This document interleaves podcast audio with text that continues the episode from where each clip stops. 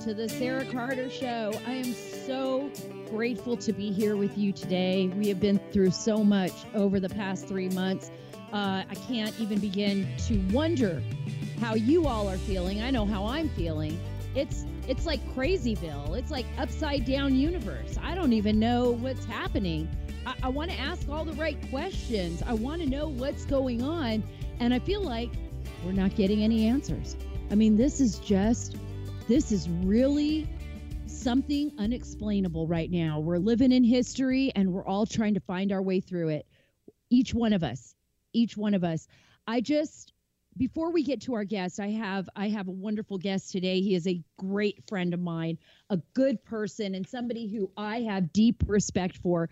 Uh, he's a defense attorney, a civil rights attorney, David Schoen, and he is now representing, believe it or not, Roger Stone in his case, and he is going to be talking about uh, Sidney Powell's case and Lieutenant General Michael Flynn and where it can go from there.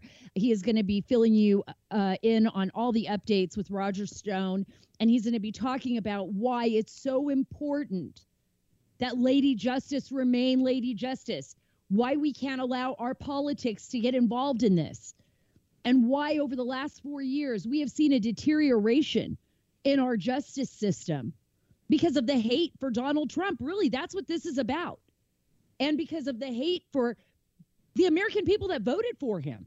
Let's be honest. Let's be honest. Donald Trump would not be president of these United States if he was not voted for. So this is this is a double whammy here.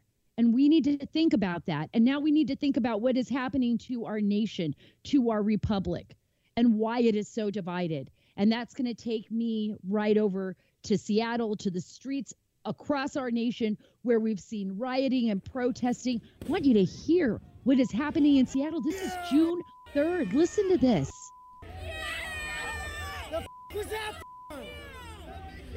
Hey, get back! Get back!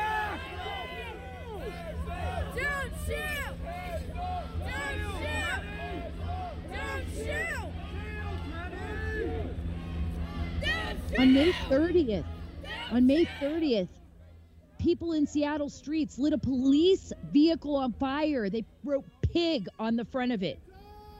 They've now taken over blocks. Antifa, young people who don't even really know what Antifa is, but they're just running out and being a part of something, you know? They've been told that our country is the worst of the worst. That's what ha- what happens here is the worst, right? That our police are pigs. That's what they are being told. They're being told that they are murderers. Amazon is literally allowing the sale of Blue Lives Murder t shirts.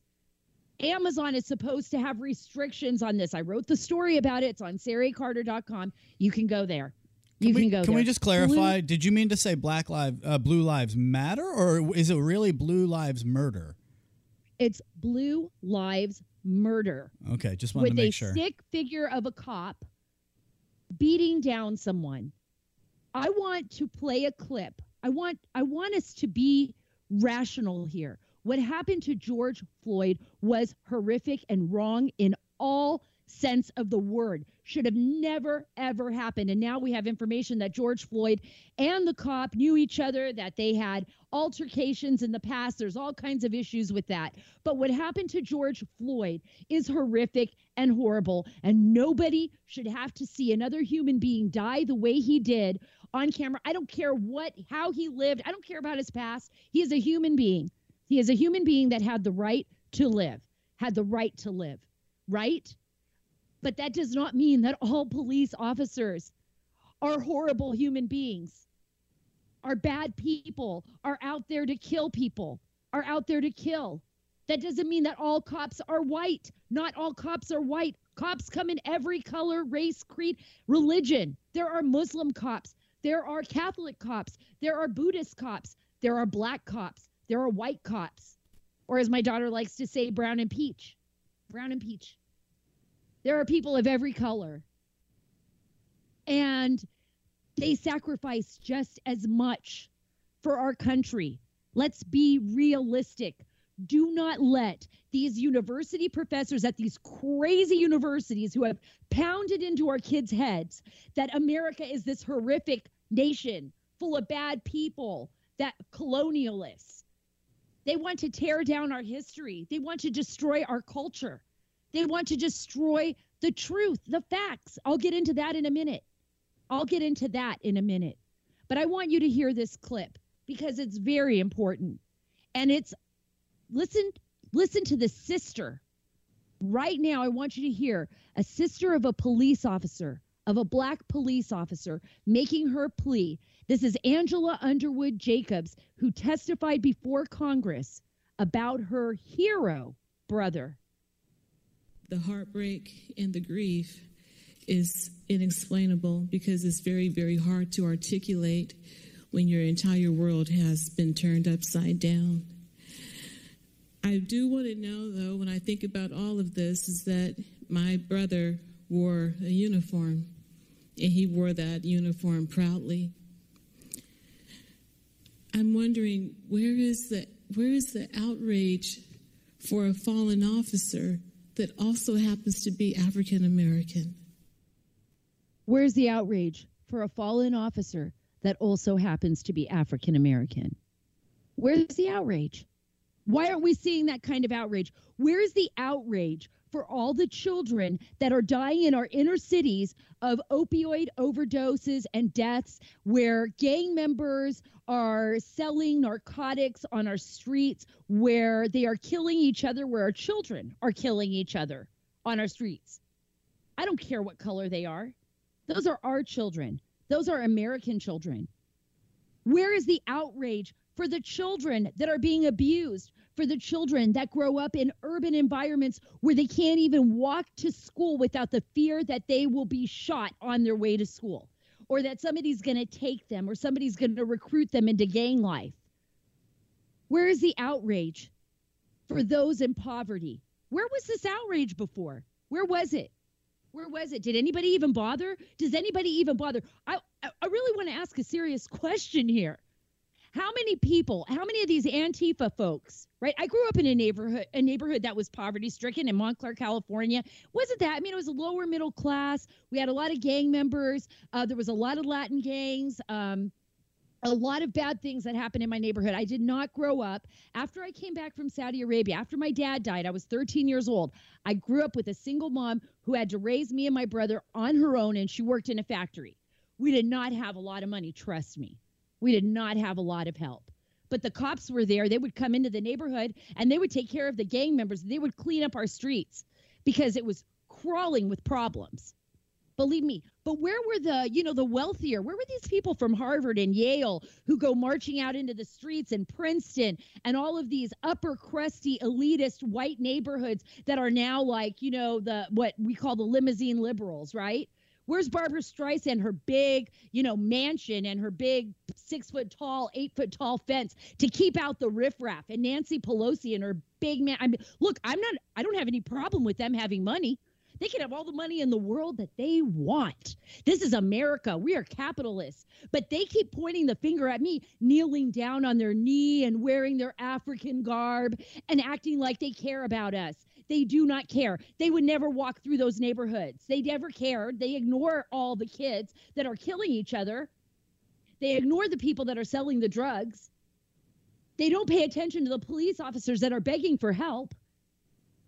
What happens? Oh no, they're taking federal dollars, your tax dollars, over and over and over again, saying that they're going to build these great social programs that they've promised, by the way, for decades, which never happens.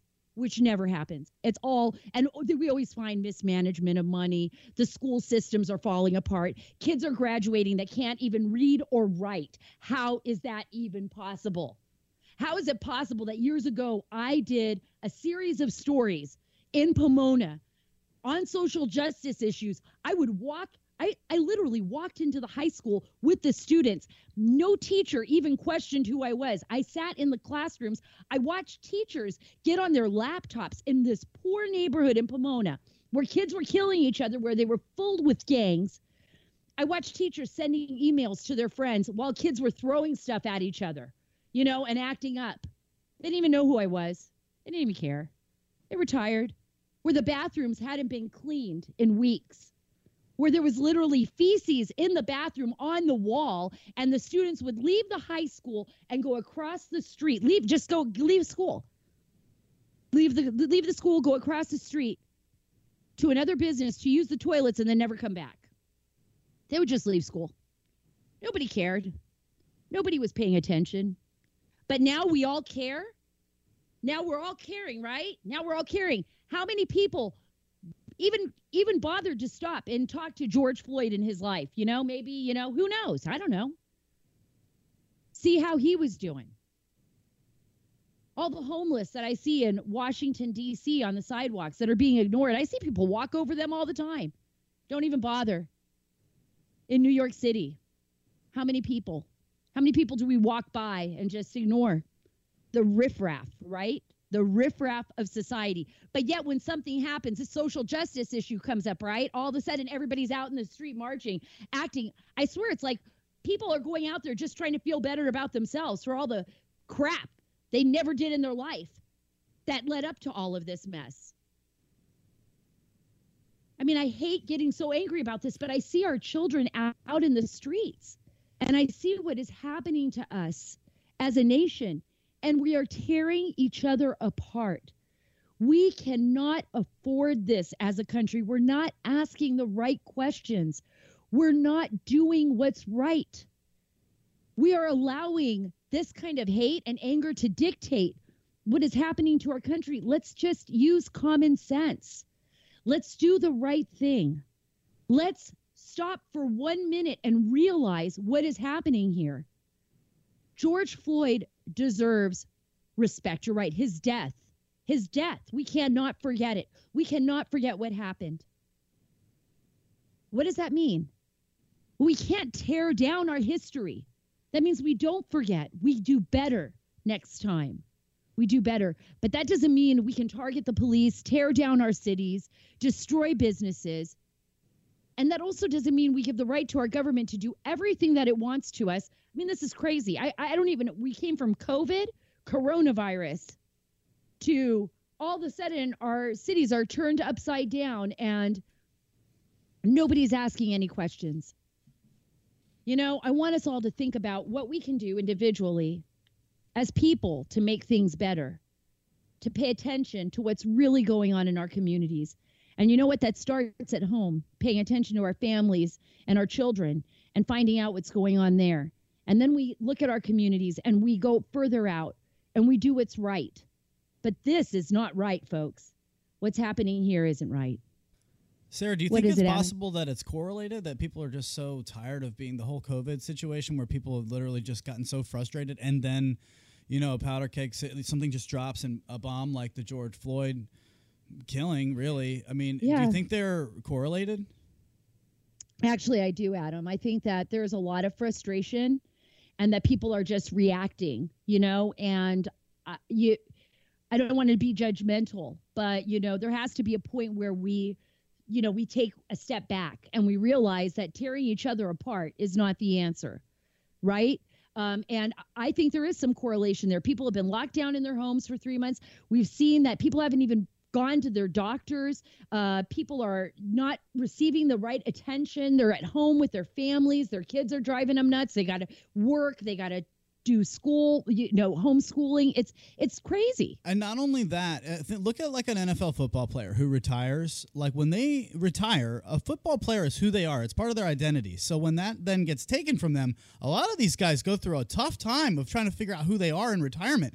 That basically happened to our whole world, let alone this nation. Everybody had what their identity was pretty much just taken away from them and said, "Stop working." Stop doing what you're doing. You're an athlete, you're a doctor, you're a lawyer. It doesn't matter. Just stop.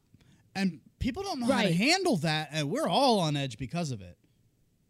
You're right. And people really are on edge because they really they really did have the rug pulled out from under them.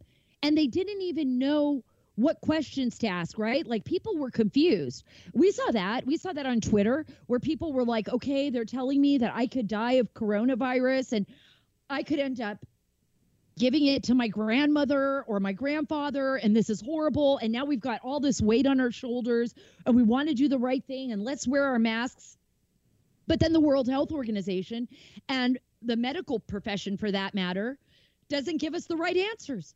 So nobody knows. So nobody knows. So the World Health Organization comes out two days ago and says, guess what? Asymptomatic transmission is very rare. Very rare. Now we've realized it's not going to be, you, you won't be able to like give someone coronavirus that easily. Oh gosh, you would have thought all hell broke loose. All hell broke loose. And then they had to come back. And this WHO expert, all of a sudden, this the the top doctor for WHO, and I'll get her number right here, uh, her name. Her name is Dr. Maria Van Kerkhove. Maria Van Kerkhove. I hope I'm pronouncing her name correctly. Or Kerkhove. I don't know. Kerkhove, Kerkhove. She she I mean, they railroaded her. Everybody, oh my gosh, you can't say that. You can't say that asymptomatic transmission is very rare because guess what? We have shut down economies for three months. Guess what? People are wearing masks and we haven't told them that they can take them off yet. I mean, I go to Safeway, it's like Mask City. I go anywhere, it's like, you know, I'm we're all in masks. It's, it's just it's crazy. It's like a different world. And now and then 2 days later she comes back. She says, "Oh, wait, wait a minute. You know, the modeling studies estimate that up to 40% of coronavirus infections could be transmitted by people who have the virus but show no symptoms. So, okay, I'm just going to say that, okay, I, even though I just told you it was very rare, I'm going to back up the train and say, well, but maybe these models are correct. So if she doesn't know what she's saying, if she doesn't know what the heck's going on, how are we supposed to know what's going on? I'm sorry to leave you with all that confusion, folks. but I hope we can clarify at least Roger Stone and Lieutenant General Michael Flynn's case with our next guest. He is a wonderful human being. He is a great friend. He is an attorney, a civil rights and criminal defense attorney who has served as trial counsel in the past. Listen to this for the Democratic Party and has been outspoken against the Democrats' push for an impeachment against President Donald Trump early on. And he has talked about this publicly. I mean, look, he was defending the Democrats. This is David Schoen.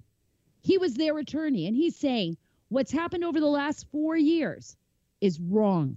It's wrong. It violates everything our nation stands for, and he has helped expose it. So, without any further ado, here's the great David Schoen.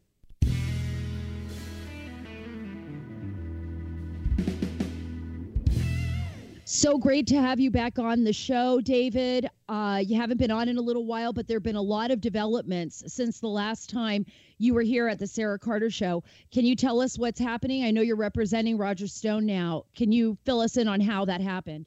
Yeah, it's uh, great to be back here, by the way. Uh, it's a real honor. Yeah, I uh, originally, Roger Stone, uh, Roger Stone himself contacted me about taking over his case for the trial. But there was it was about a month before trial, and I asked the team if they would move for a 30-day continuance, let me get up to speed, and they didn't want to do that. So uh, I thought that was a mistake, not because I might have brought something extra to his team, but because he also would, you know, I was his counsel of choice, and there's a constitutional right to the counsel of choice, which right. I felt, you know, would have uh, outweighed any uh, interest in not not giving us a 30-day continuance. It would have set up the judge if she weren't, uh, if she really were as biased as she is, and she would have denied it think that would have given another good issue. But in any event, they came back afterwards and asked me to take over the case for the appeal, and I'm doing that uh, with a uh, another fellow or, or, two. They've got some guys helping and uh, working together with me. Um, so I appreciate that very much, fellow Seth Ginsberg, another guy. But um, anyway, there are a lot of issues to raise in the case, and the first thing is to keep him uh, out. I mean, it would be absolutely outrageous if Roger Stone had to surrender to a federal prison, uh, especially in these days with the COVID 19 threat in prison. We've heard recently Absolutely. from right. We've heard recently from the Bureau of Prisons before Congress saying things seem to be fine, but it just doesn't match up with what's on the ground. They're not doing sufficient testing, and so if they say a facility hasn't had any cases of COVID-19, it's just it's just misleading. It means, as some judges have said, including a judge in D.C., that just means there are no confirmed cases uh, of COVID-19. So it's a real danger. Roger Stone is 67. He's got health problems and all of that. But um, you know, I'm happy to talk to you about what some of the really pressing issues are in the case. Um, I'd also like to talk to you, you know, today about this whole uh, what's going on in the Flynn case, is the appointment of John Gleeson um, there. Right. Because you know so much about John Gleeson, David, and you know so much about his history. And before I get to John Gleeson, because I'm, you know, I've I filled in all of the listeners out there. You heard me talking about this at the opening of the show. What John, who John Gleeson is, what's happening with um, Lieutenant General Michael Flynn. David is the one that can answer that. He has a historical perspective on Gleeson. But I want to go back to Roger Stone really quick because there were some developments uh, that have happened um, over the last week. One of them being the most bizarre thing, which was that the White House uh, White House group correspondents uh, gave an award to CNN for their coverage of the raid on Roger Stone's house. Now, I know it sounds like a crazy sidebar, and I'm taking you there, but I was stunned when they got this award because it appeared that it was all a setup because they were there minutes before the FBI arrived to raid his home. I mean, a full armada of uh, of men with weapons and uh, there was there was a boat out in the water behind his house with armed men. I mean, this is to take this man, an elderly man, into custody that was not even a flight risk. So it was done for television, uh, made for TV, uh, in an attempt to terrify anybody who was friends with President Donald Trump to show what the government this was a show of force by the government and then CNN won an award for it. I want to ask you what what do you think about that and and explain to me your thoughts behind what happened there. Yeah, Sara, I mean, you've said it all. It is absolutely sick to give an award. This is one of the most outrageous things that we've seen in many, many years in the criminal justice system. They treated Roger Stone as if he were a drug warlord with a, a tremendous arsenal. They came in by sea, they came in by land, dawn, you know, pre-dawn raid. Uh, you asked the most important question: How did CNN know about it? Afterwards, you know, the process Mueller team tried to claim, well, some CNN pr- people probably saw them presenting the case to the grand jury. Absolute nonsense. They were waiting at Roger Stone's home for the raid, just before the raid. This is absolutely outrageous. And to give an award, what did they do? I mean, they, they reported on absolutely horrendous government misconduct that they were alerted to, and in a sense, a party to by uh, neutrally observed, supposedly being neutral observers to that kind of outrageous misconduct. They should have excoriated everyone on that government team for doing something like this. Uh, that, but that, and that was the start of the outrage uh, after the outrageous indictment in the case. But you know, I, I, wanted to say this to you. One of the things that really sticks out of my mind about the Roger Stone case, I attended the sentencing just to get a sense of the courtroom and the judge. Um, I had actually corresponded as a friend with this judge before this trial when she was a criminal defense lawyer, uh, very briefly. Uh, it, it's shocking that what happened to her in this case. She completely politicized the case, and the sentencing spoke volumes. She said in the sentencing, for example, this case had nothing whatsoever to do with Russia collusion or the Russia investigation. This was about an effort to hack and get uh, access to hacked emails from Hillary Clinton's server. That's not what the Mueller team was supposed to be uh, having their mandate to investigate. And that's right. not what the prosecutor told the jury at the beginning of the Roger Stone case. He said about this was obstruction of the Russia collusion investigation. The judge said it had nothing to do with that. And then she said he was covering up for Donald Trump. There's no evidence of that, nor any reason to cover up or any uh, information to cover up about Donald Trump.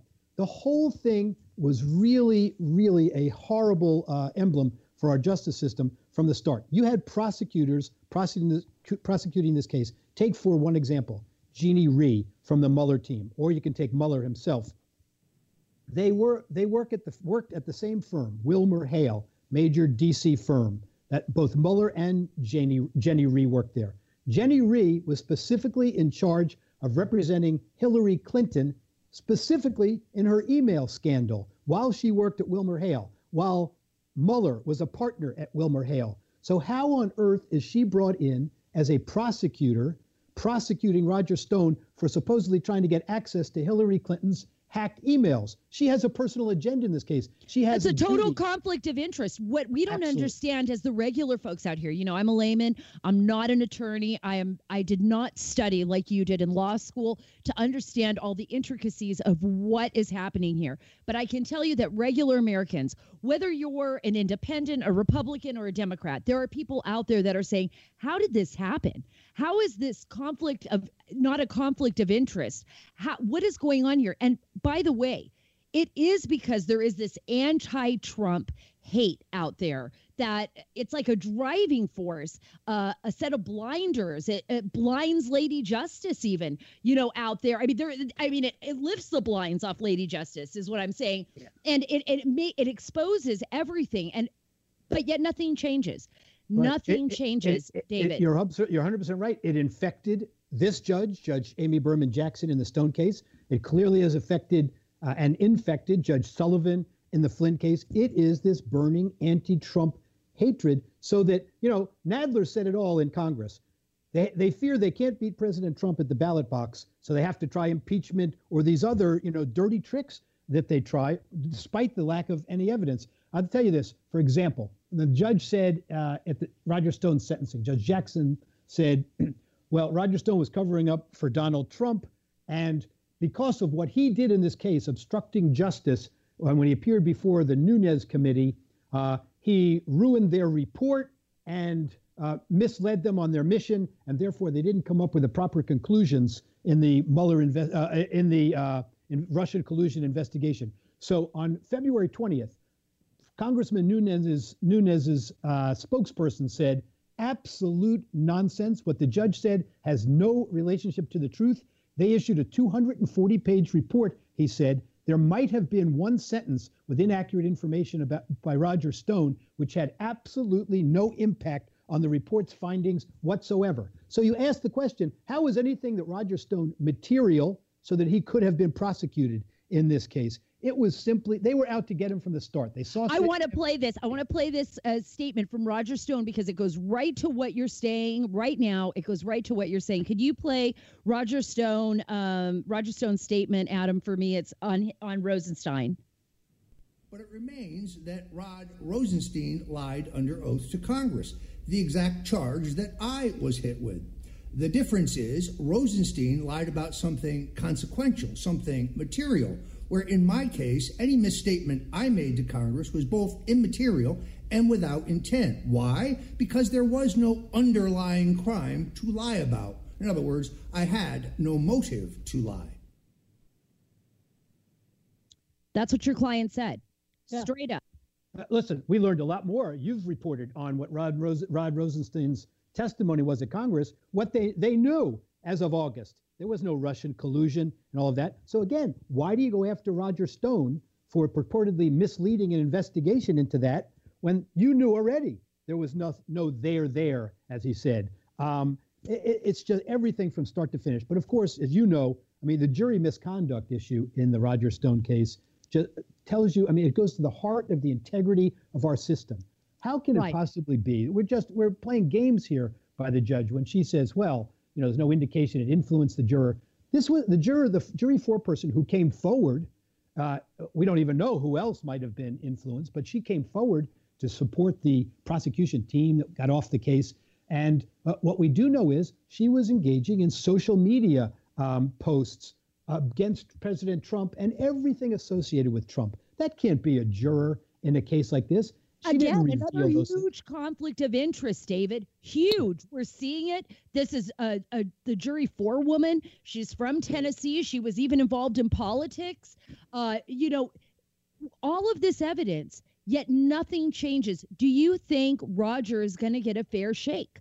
I mean, you're a great civil rights and defense attorney. You have seen this over and over again. You defend uh, you defend your clients to the utmost. But when you look at what's happened in the United States, when you see what's happened over the past four years, even with the special counsel, do you think there's a way that Roger Stone is going to get a fair shake? And how can he? What can you do legally to ensure that?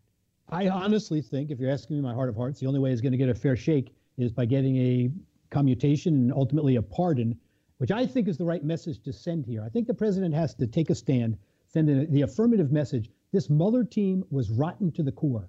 They paralyzed our country for a couple of years. They went after people here to try to turn the screws to Donald Trump, and it, it has to be undone. We have to set the record straight.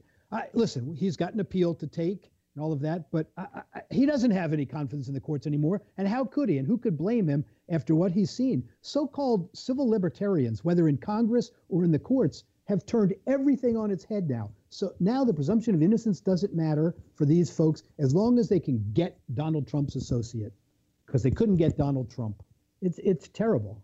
Well, it is terrible, and that leads us right into another victim of this entire uh, what Gregg Jarrett likes to call the witch hunt. You know, where the Russia hoax.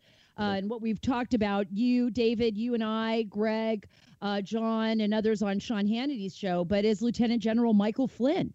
Lieutenant General Michael Flynn, who, by the way, gave his entire life to his nation. He served our country honorably in both Iraq and Afghanistan, all over the world. I've known people that have served with him. I've been in Afghanistan when he was on the ground there serving as the head of intelligence, and the respect that the troops had for him. And we see what has happened to him publicly the disinformation campaigns in the media, what they've done to him publicly. They were calling him a traitor, saying that he was working with the Russians. Now we know. We know that was all based on a pile of lies. And in fact, you brought it up just a little bit ago. It was that January 4th, 2017 memo that came out because Sidney Powell was able to get it from Jeffrey Jensen, who was appointed by Attorney General William Barr to look into this that memo from the FBI where they wanted to close the case because they had absolutely no derogatory information on Lieutenant General Michael Flynn. There was no reason to go after him, yet the FBI did. They continued to do that to target the president. And we saw the notes from Bill Priestap either to get him fired or to have him removed. What do you have to say about that? And then we'll get into Gleeson. Sara, I mean, you, you, Sara Carter, have covered this case better than anybody in the world. You know the facts.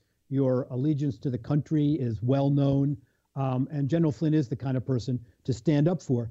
It's outrageous. You know, listen, it goes well beyond in this case and in Roger Stone's case, just withholding some documents or maybe having a close line whether a person should be prosecuted. This is targeting. These were setups. This is uh, beyond the pale in going after both General Flynn and Roger Stone. It was an agenda that should never be a part of our criminal justice system. But what I'm seeing now, the worst part of all of this, perhaps, besides ruining lives here, which is, I guess, even worse, is, you know, I'm a person who's engaged in this criminal justice system every day.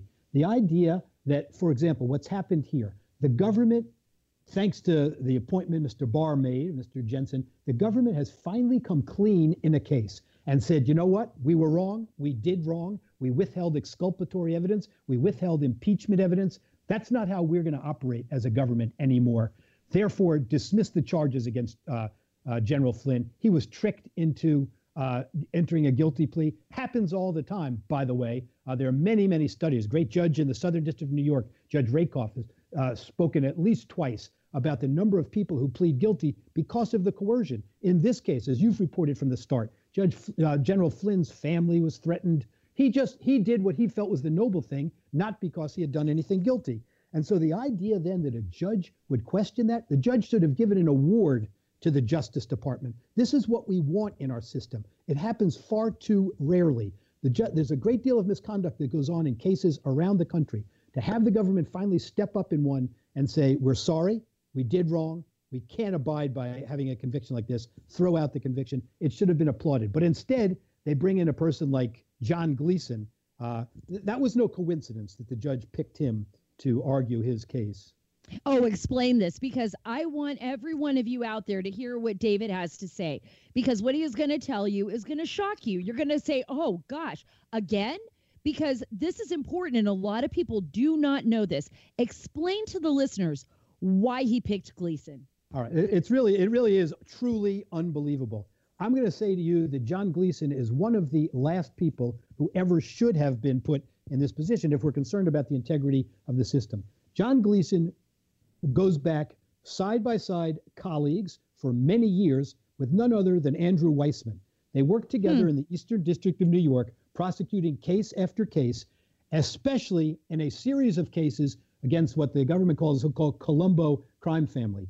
In that case, with John Gleeson and Andrew Weissmann as the supervising uh, prosecutors in the case, lead prosecutors in the case at trial and otherwise, they knew that their chief FBI agent, a guy named Lin DeVecchio, had a corrupt relationship with the underboss of the Colombo family, a guy named Gregory Scarpa, stone cold killer, multiple, multiple murders.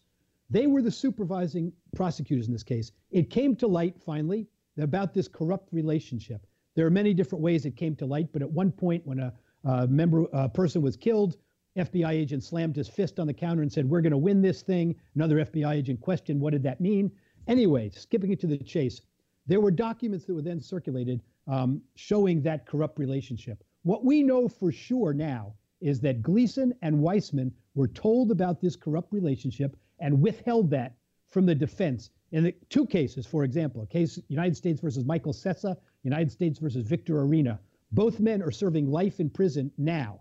They specifically asked who the uh, informant was in the case. They were told it was not this Gregory Scarpa.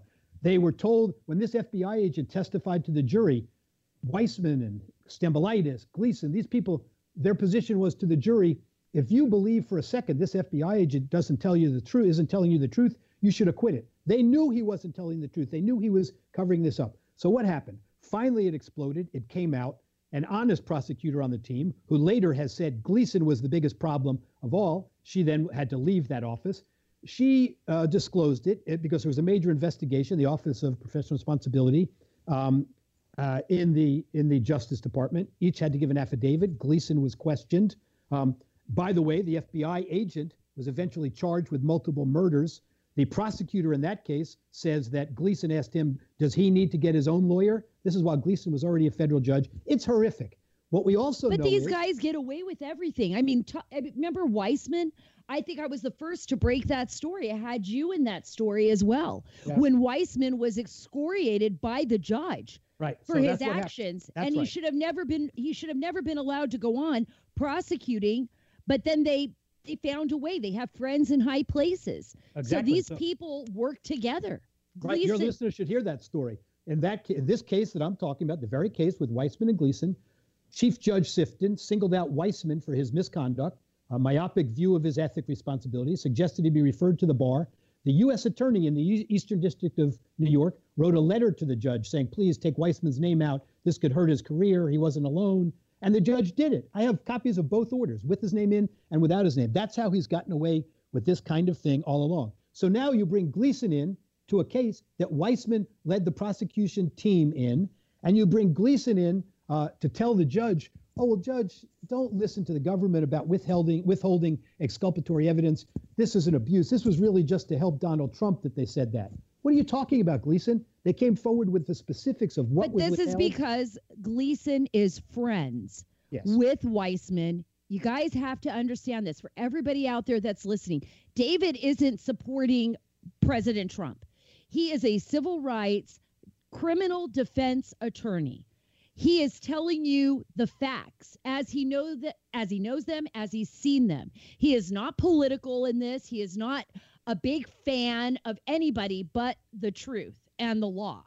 And this is what I can't believe that even progressive liberals, even civil rights uh, attorneys, defense attorneys that are out there, that you would have thought only Alan Dershowitz. I've seen him come out. Alan's come out and said, "There's there's something wrong here. You know, this is about you know uh, respecting our civil liberties and our civil rights." But there are so few people, so few Democrats that are willing to take a stand and say, "Wait a minute, this is wrong." No matter which way you slice it. You know? it- it's wrong. These are facts. You're reporting the facts. Everything I have just said to you is documented in papers, and I'm telling you that these two men are still sitting in prison for life. Uh, one of the judges who took over the case came up through that same office with Weissmann and Gleeson. One day, I'm hoping they will get a fair shot. That's all they're asking for is a fair shot. I'll tell you this last thing about Gleeson in that series of cases. There's an, a government operator, is what they call a top echelon uh, informant, TEI, they call it, named Frank Sparaco. He came forward and admitted to a murder that he had committed, that the government had charged against, against one of these men, Michael Sessa. He told them Sessa had nothing to do with it. He, Sparaco, did it. Told this to Gleeson, Weissmann, and his team. They continued to keep the charges against Michael Sessa and told the judge he had this murder charge pending against him when they knew it wasn't true. What kind Why are they, does why, that? why, do, why do they do this? Is it because they want to win these cases so bad? Yes. They want they want to be the big guy uh, in town, you know, the biggest prosecutor, the most Yes. renowned. Is that it? Is that it? And Yes, they don't and the- and the end just- law? Yes, and and the the, end end just- justifies the means, and they say, well, the these are mafia not the- cases. Right, but the end doesn't justify the means, does it? Because what No, happens when you cut corners?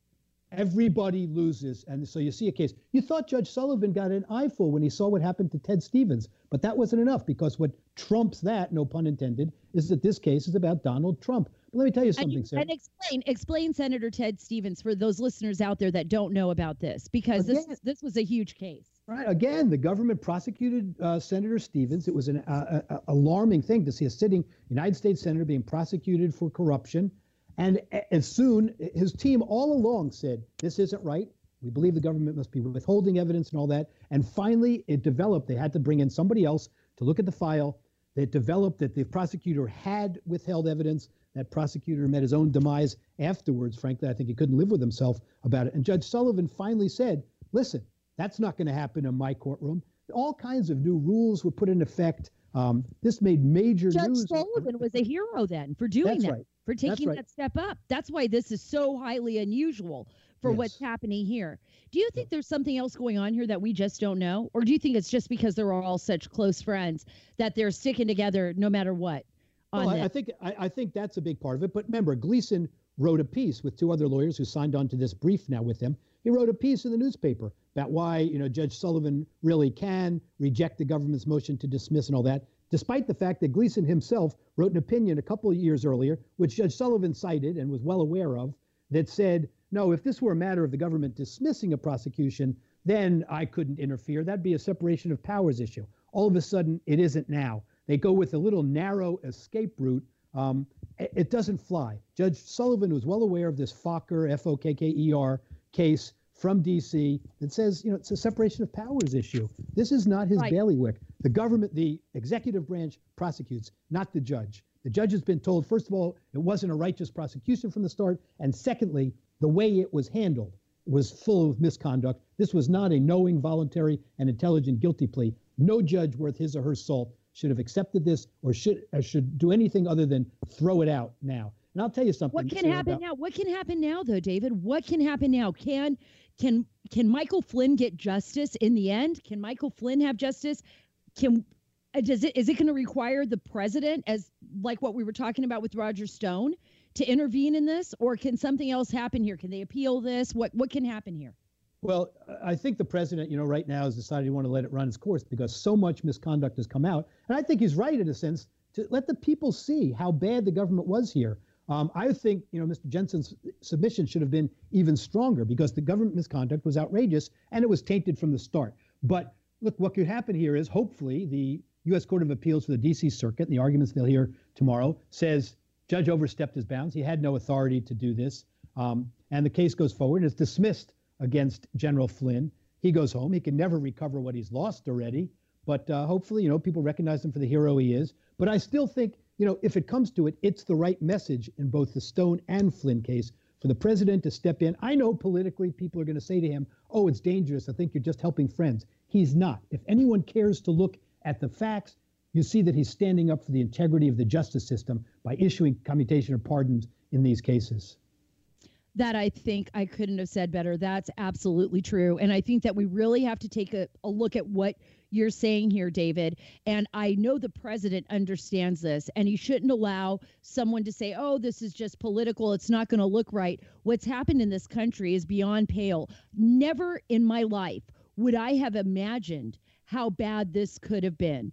I mean, when we look at the facts, both in the congressional investigations of what happened uh, with former senior Obama administration officials in the FBI, in the intelligence world, uh, and within the White House, and what they did with the Trump administration as far as unmaskings, uh, deliberate lies, deliberate investigations that should have never happened based on erroneous information uh, and information that they knew was false. It's really shocking to me because I never thought in our country we would experience that. I thought that only happened like when I traveled to Pakistan or when I was in Iraq or when I traveled to other parts of the world where the people really were not in charge, but the governments were, you know, of doing whatever they wanted, where they they had impunity to do whatever they wanted. Uh, I yeah. never thought that would happen here. You're right. But I'm going to say this. I don't mean this in any way to be pandering. I promise you this is sincere.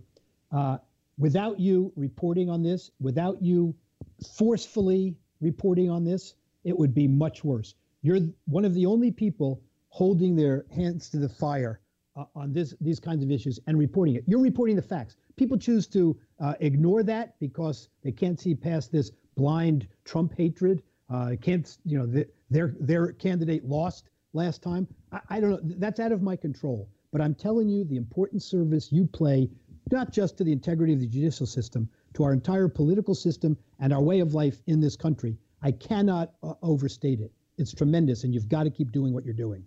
Oh, thank you so much, David. And you too. You really, you really are a true patriot. You really fight for justice.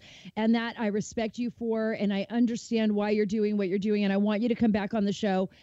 Give us updates, please. I will bring you back in a couple of weeks. I want to find out. We want to hear about Roger Stone's case. I would love to get your take on what happens with General, um, Lieutenant General Michael Flynn. And I will just keep pushing for the truth as I know you will. Thank you so much for being on the Sara Carter Show Thank today. You. Thank you very much. A real honor.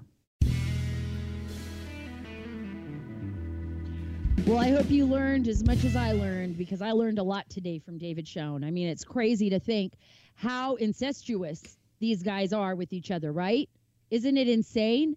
Weissmann, Andrew Weissmann, friends with Gleeson, involved in the case. I mean, with with Michael Flynn, and what's going to happen to Roger Stone, right? What's going to happen to Roger Stone? I mean, uh, look, I'm all about justice, but this was injustice. And what we've seen in both of these cases has rocked our nation. And what we've seen happen to President Donald Trump has rocked our nation because it happened to you, the American people, the, people that voted for him. I want to thank you so much for being here at the Sara Carter Show. I'm coming to you from my home studio. Um, visit my site, saracarter.com. Jenny Terre writes stories there. Logan Raddick, thank you so much. Adam Carluccio for producing the show and for being here today. And follow me on Twitter at Sara Carter DC. And remember, we love to get uh, when you get on Apple Podcasts or Stitcher or whatever whatever you're using to listen to this show please rate us. Please go on there, give us a five star rating, and let us know how you feel about the show. We love to read through it. Thanks again for being here. Remember, at the Sara Carter Show, we are taking back the story.